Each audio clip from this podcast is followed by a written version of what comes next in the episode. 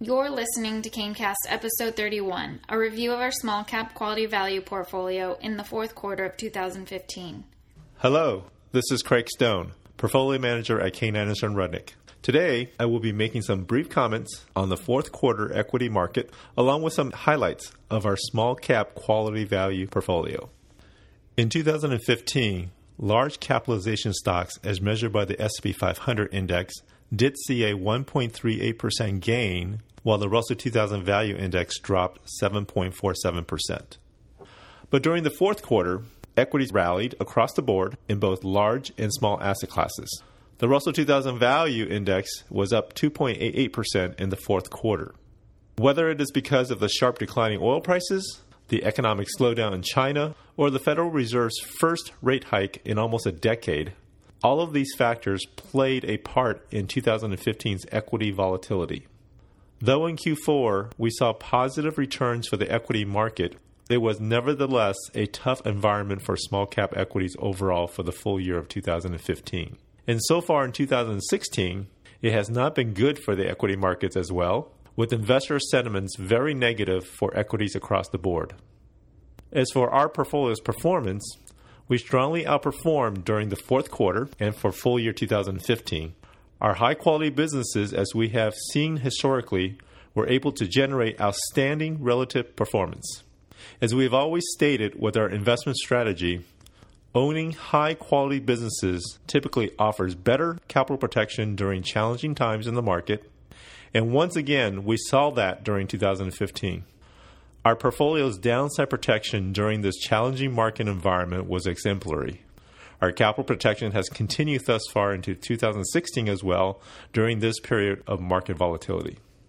The biggest driver for the market currently is still the energy market and the impact it has had on the credit market overall. High yield spreads have widened, but most dramatically for energy-related bonds. This in turn has made riskier assets less desirable, and thus the outperformance of high-quality stocks that typically have much lower debt levels or no debt at all. There are three main drivers for quality cycles: credit cycle, interest rate cycle, and profit cycle. We are seeing, if not all three factors, but certainly at least two of these factors currently tilted in favor of quality stocks. And even if the Federal Reserve Board puts the rate hikes back on pause in the near term, it is no longer the headwind to quality stocks that we have experienced since the economic recovery post the financial crisis in two thousand eight. Now, looking at details at the fourth quarter, energy continues to be the weakest sector, followed by the consumer discretionary sector in the Russell two thousand Value benchmark. What did well during the quarter were technology and healthcare sector stocks. It is no surprise that with the widening credit spread, companies with lower debt-to-capital levels outperformed companies with higher debt-to-capital levels. And in the quarter, higher beta stocks also underperformed lower beta stocks. And we can say in general, higher dividend-yielding companies did better than its lower-yielding counterparts as well. Specifically for our portfolio, from a sector standpoint, we had good stock selection in the financial services, while stock selection in the producer's durable sector detracted from our performance. The two companies that contributed most to performance during the quarter were National Beverage and Heartland Payment Systems. Interestingly, these were the same two companies that were also the highest contributor for the portfolio in the third quarter as well. National Beverage develops, manufactures, and markets flavored beverages for sale across the country. Its beverage portfolio includes soft drinks, energy drinks, juices, tea, sparkling water, and enhanced beverages. While Fizz, the ticker symbol for National Beverage, has seen its carbonated soft drink brands report weak sales trends like the rest of the industry. These declines have been more than offset by growth in its LaCroix sparkling water brand. As a result, overall revenue and earnings are up strongly, driven by record growth in LaCroix. These strong results, which we expect to continue, coupled with a cash-rich balance sheet, are behind the reasons for the stock's strong performance and behind the reason for our continued ownership of this business. Heartland Payment Systems provides bank card processing services to small and mid-sized merchants in the United States. Heartland recently received an acquisition offer from Global Payments, ticker G P N, for an effective twenty-nine percent premium price. The deal consists of both cash and exchange of shares into G P N stock.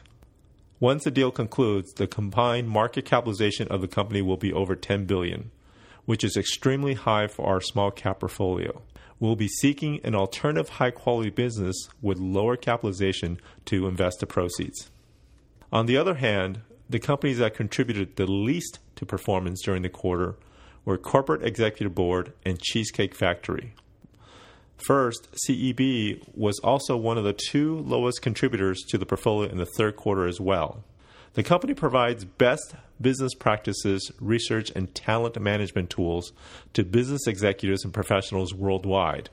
With one hundred percent of the Fortune one hundred as customers, C E B benefits from a substantial network effect. The stock saw weakness in the quarter due to concerns that the recent staffing issues will have a lasting impact on top-line growth. Management has taken steps to remedy the situation. Despite this interruption, we remain confident that the value of C E B's products will be realized, resulting in strong product and customer growth down the road. The second lowest contributor stock is Cheesecake Factory, an upscale casual restaurant chain. Cheesecake Factory, like that of other dining establishments, both quick service and casual dining operators, are facing some challenges in the form of wage pressure, particularly in states where higher minimum wage regulations have been enacted. We believe the underlying fundamentals of the company's operations are sound, but acknowledge that there could be short-term earnings swings in two thousand sixteen.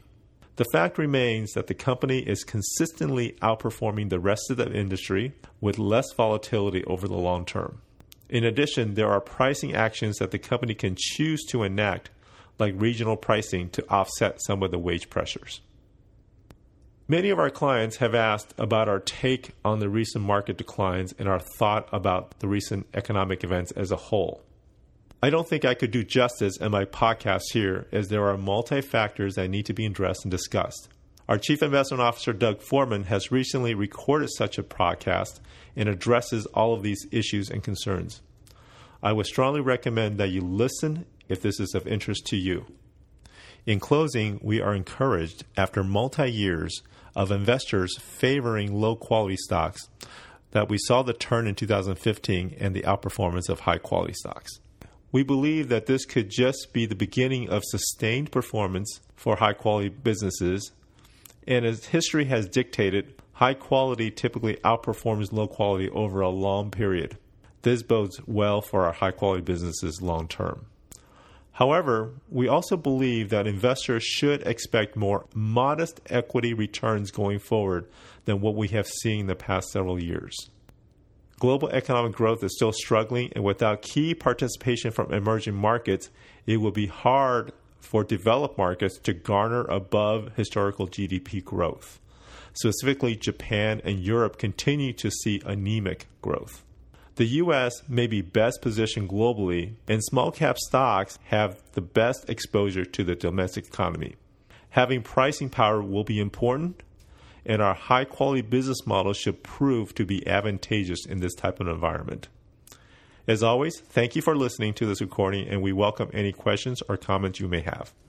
Kanecast is the official podcast series of Kane Anderson Rudnick Investment Management. Kane Anderson Rudnick provides this communication as a manner of general information.